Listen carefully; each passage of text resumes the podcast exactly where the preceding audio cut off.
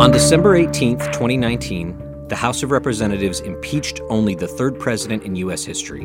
In the parlance of this show, Democrats have crossed the Rubicon, which means that for all the dramatic and infuriating moments we've witnessed these past two months, the fight has only just begun. The trial of President Trump won't begin until 2020. But between now and then, that fight won't stop. In fact, this may be the most important phase of it, because the nature of the trial the Senate actually conducts will be determined in large part by what we, all of us, do now that the articles of impeachment have passed. The rules of the Senate require all members serving as jurors in an impeachment trial to take an oath of affirmation to do, quote, impartial justice according to the Constitution and laws, so help me God. Trump's loyalists have made no secret of the fact that they will ignore their oaths.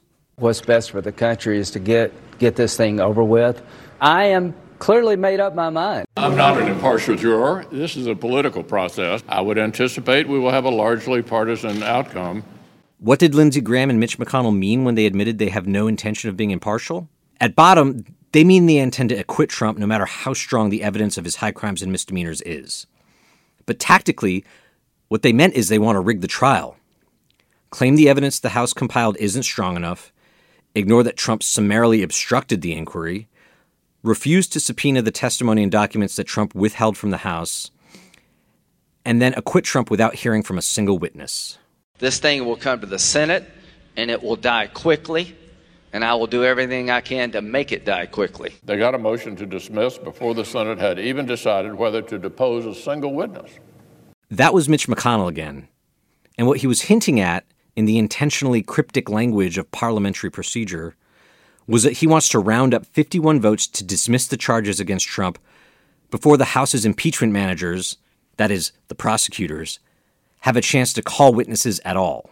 Otherwise, his members will have to explain why they voted affirmatively against calling witnesses like former National Security Advisor John Bolton and White House Chief of Staff Mick Mulvaney, who refused to testify in the House.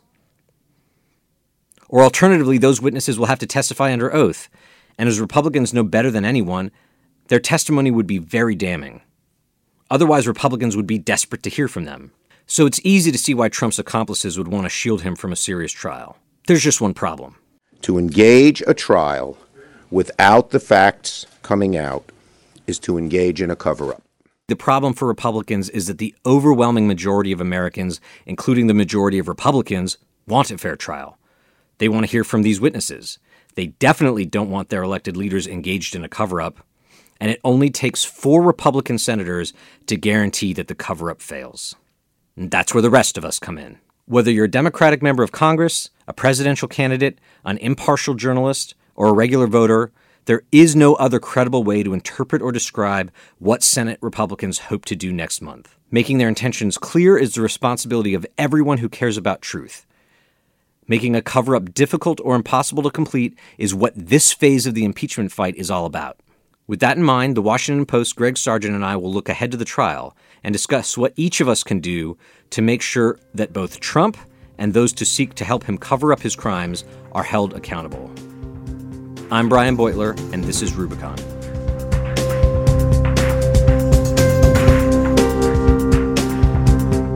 Rubicon is brought to you by Cariuma.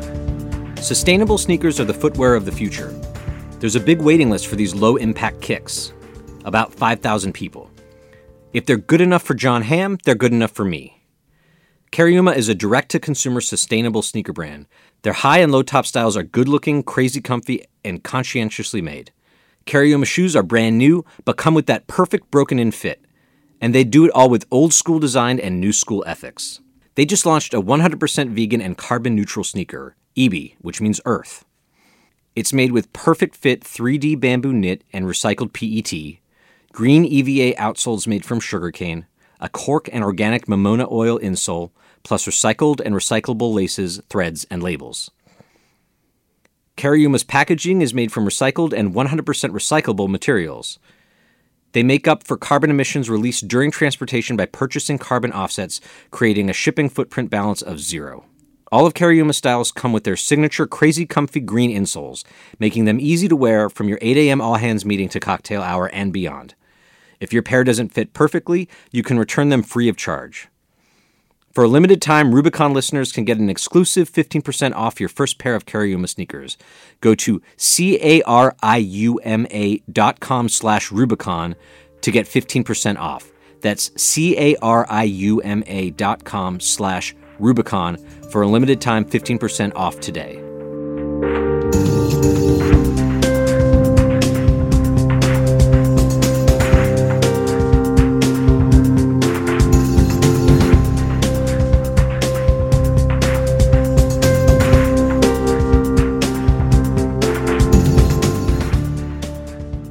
Greg Sargent, thanks for coming back on the show.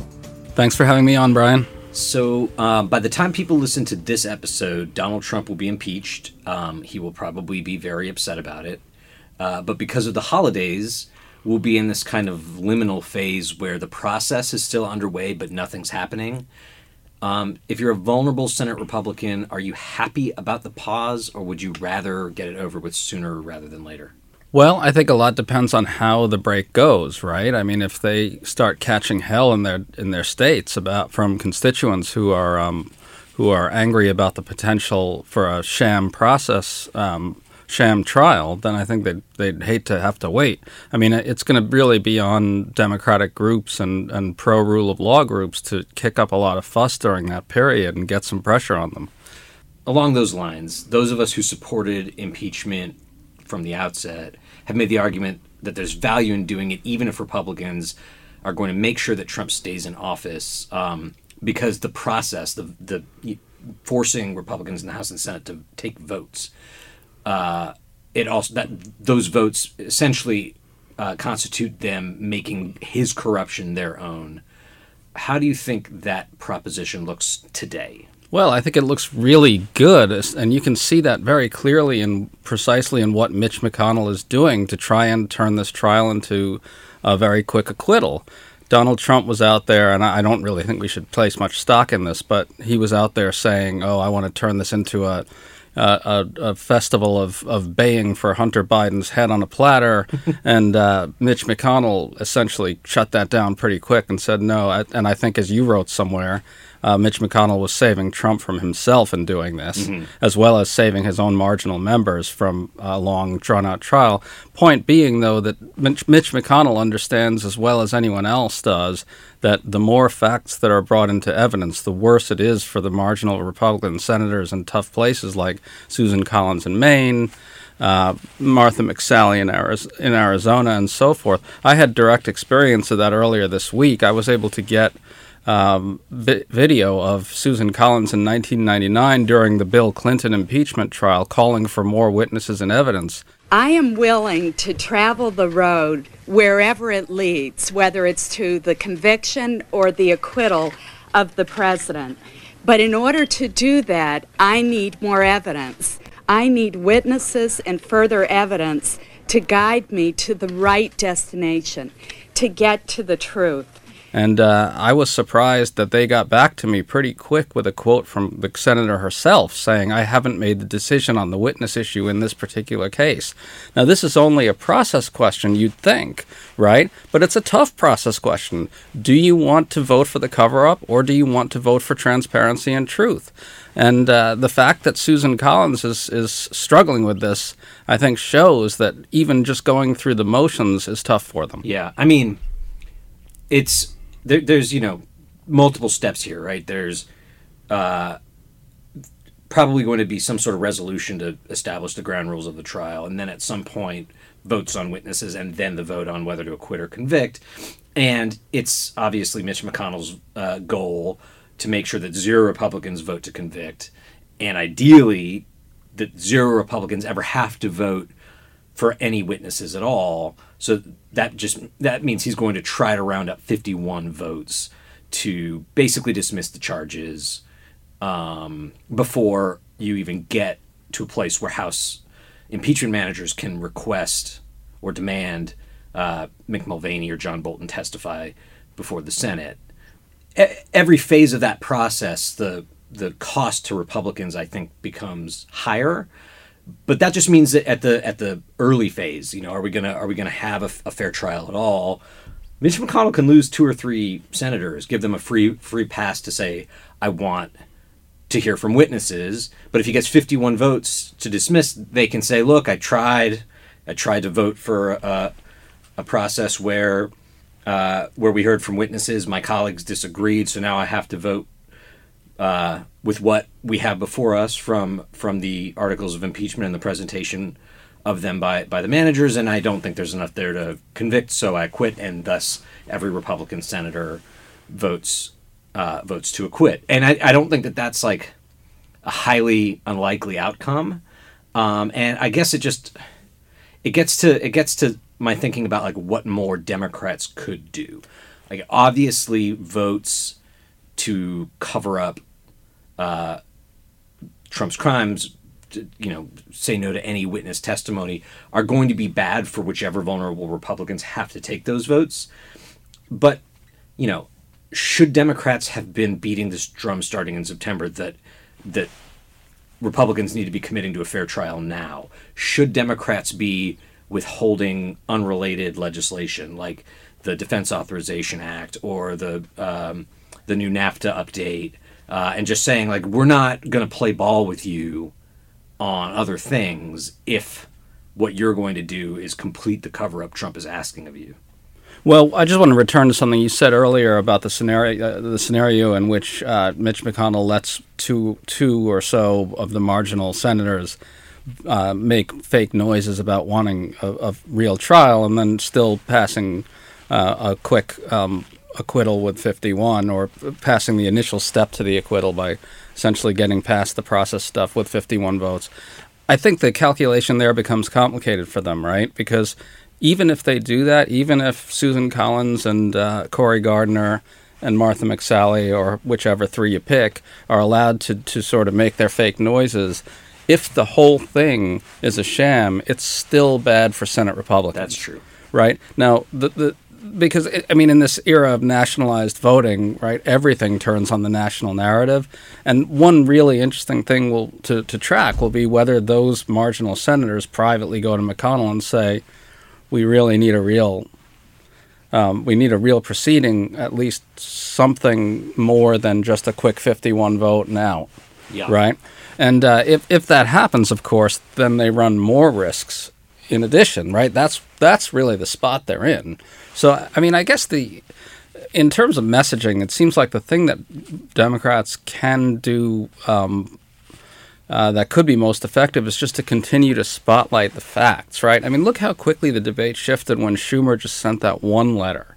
Now, I think there's an argument that that shows they should have been doing it more uh, aggressively earlier, but it just goes to show you that just one there's if there's one thing that the press can get right on this stuff, it's cover up or not cover up. Right. Right. Do House Democrats have any substantive role to play with their own powers uh, going forward now that they've passed the articles? So I think there's all this talk about them holding on to the impeachment and not sending it over. One thing, one reason I'm a little skeptical of that, and I'm happy to be told I'm wrong about this. um, you know, there's been a lot of criticism of leadership for doing it too quickly, for doing it too narrowly, and so forth. Uh, you know, I was for a broader impeachment. I would have been happy to have it go a little longer or somewhat longer. But I really wonder whether there's a genuine risk of some of these moderates starting to drop off if it if it drags on, right? Now, I don't know what happens from the point of view of those moderate members if you pass the articles through the House, the impeachment's done, and then you hold it. I suspect that they'd still not like that, right? Because what they want is for it to get pushed over to the Senate. I mean, they want the hot potato out of their exactly. hands but I'm going to switch metaphors. There's no such thing as half pregnant with impeachment, right? You can't vote for the resolution that sets the rules of impeachment uh, and then learn all this horrible stuff and then vote against impeachment, which is why you know you have a basically unanimous Democratic caucus voting for the articles of impeachment. Having voted for them, if more bad news comes to light about Trump, if more uh, evidence that he committed further impeachable offenses comes to light, you don't get to a you, you don't save yourself anything by ignoring them. You've already voted for the impeachment. If you're scared that the voters in your district are going to be mad at you for that, it's that that ship has sailed. It's over, right? So there's an argument that I think leadership should make to them that like we should press what we have to our fullest advantage, and if that means uh, holding more hearings that damage Trump, that's good for all Democrats. Um, if that means um, you know holding the articles of impeachment in order to make a stink about um, about the fact that the Senate majority leader has already announced that he wants to rig the trial, that's all to the better. Like the the the hard part is over. The you know they they are already um, you know going to be uh, identified in ads or whatever in Republican campaigns in the fall as members who voted to impeach Trump. It's already Um, happening. So it's it's it, it reminds me, you know, in a weird way of back when um, Congress was debating the Affordable Care Act, and and Democrats were agonizing over whether they should do a public option or not, or a national exchange versus a state-based health insurance exchange, and it was just so beside the point. It's like it's Obamacare. Either you are going to vote for Obamacare or against it. So stop agonizing over the little details. Um, if you decided that you need to vote for this because it's the right thing to do, but you're scared about the political consequences down the line, the the picayune details aren't going to be what what causes you problem. It's going to be the vote. Well, the vote's done, so now just you know make the most of it. Um, that's sort of how I see it. Um, I, I guess I'm curious for your thoughts on that. Well, I just want to try and step back and, and, and, and raise a bigger point about all this. I think we're almost pinning too much on some of this process stuff. We know he's getting acquitted, right? Mm. We know that's going to happen. Okay? We would like there to be a trial that's real. I think we don't know whether, even if that happened, how much we would get from Bolton and Mulvaney. Although I would love to see it tried, right? Mm-hmm. So I don't, I don't know that we can actually expect too much of a range of options at the end of this chapter right here, right? To me, what I think really matters more is what happens after the impeachment and the acquittal, right? If the Democrats continue to prosecute this stuff in court, if they try to, you know, get testimony from people, and by the way, to go back to the point you raised before, the possibility of other things breaking, you know, there's this, I think there's this sort of illusion out there that this ends with Trump's acquittal, right? It doesn't. I mean, all these Republicans who vote um, uh, no on the articles in the House and all the Republicans who vote to acquit in the Senate, and I think it's almost certainly going to be near unanimous in both, right? yeah, What really is going to end up mattering over the long term is what comes out after, and I think there's an extremely good chance we're going to get incredibly big revelations down the line that are at least as bad as the ones we already know. The trial, unless something unexpected happens, and who knows, maybe by the time you listen to this, uh, it will be in a very different place. But the trial is probably going to start in early January, so we're talking a couple weeks to uh, to communicate to as much of the country as possible that Senate Republicans are going to try to short circuit witness testimony to complete a cover up for Donald Trump. How do you get the message out there if you're the Democratic Party? Um, you know, everyone's gonna scatter to the four uh, to the four winds, and and people are gonna be with their families on Christmas and New Year's. And how do you, how do you before before Mitch McConnell manages to get that vote done? How do you get the word out in this environment on this short of a time frame? Well, I don't really have an answer to that, and I don't think anybody does, right? I mean, the in- information environment is really screwed up right now. Unless you're running official proceedings, you can't really get the sort of punch that you need. I mean, what sort of uh, what sort of technique are you envisioning? Are you talking about official stuff? I was just hoping you had an answer because because for me the the advantage of this idea of holding on to the articles um, has nothing to do with holding on to them. If you hold on to them long enough, Mitch McConnell would be thrilled. He doesn't have to. Right, I His members don't have to take any tough votes. You need to get the articles over eventually. I I I worry about the um, the information environment in general, but particularly at a time when people are tuned out because of the holidays. Yeah. And so I could see a real advantage in you know creating this expectation that you're going to have a, a trial in early January, and then you know House Democratic leaders say Republicans are insisting that they're going to help Trump complete his cover up, and we are not going to send these articles over until the you know until the whole world watching sees that that's what they're trying to do, and probably Mitch McConnell doesn't care and he gets his 51 votes for the cover up anyway. But then at least you've commandeered the um, you know the the bully pulpit and you've made clear that that's what's happening so that every republican who votes for the cover up has to pay the price for it. That's the best i can think of. But advertising could be a part of the mix. Um, getting the democratic presidential candidates involved could be part of a mix. Mass politics could be part of a mix. I mean there were there were uh, nationwide impeachment rallies on tuesday night. Um, there should be more and bigger ones uh, particularly around these key votes where Republicans are going to try to short circuit the trial. I mean, that's where that's where I would try to take things if, if I were in charge of, of the broad Yeah. center left response uh, to impeachment. And, and and the thing is that on the advertising front in particular, it's just baffling that there's not a much more concerted and targeted advertising effort on this stuff. They should be hammering the shit out of these four or five senators right now. Yeah. Right? I mean, it should have been going on for, for weeks. yeah, Right? Yeah. Um, I mean, look, it, this is not an easy situation for Susan Collins and, and Cory Gardner and and uh, and Thom Tillis and Martha McSally. And then, of course, you've got the ones that are actually sort of trying to adopt a principled independence from Trump, like Romney. And I don't know if you would go at them. I think that backfires, mm-hmm. right? It gives them one of the complications to this that I've I've heard Democrats talk about is, and this is sort of an interesting thing to try and debate and figure out. I don't I don't really have a position on it yet, but sometimes if the attacks are too direct, it gives them a way to not. It, it almost gives like some of the senators that are kind of on the knife's edge an easier way out. It's like when Mitt, uh, when uh, John McCain voted against repealing the Affordable Care Act. It there was this uh, moment in this in the well of the Senate where where a bunch of Democrats wanted to uh, to applaud or just take a victory lap or whatever before before it was all said and done, and Chuck Schumer shushed them because Right. because you know I don't agree with every strategic decision Chuck Schumer's ever made, but I think he saw wisely then that if you gloat when the when the deciding vote hangs in the balance and and you know it's John McCain and what the fuck does he care?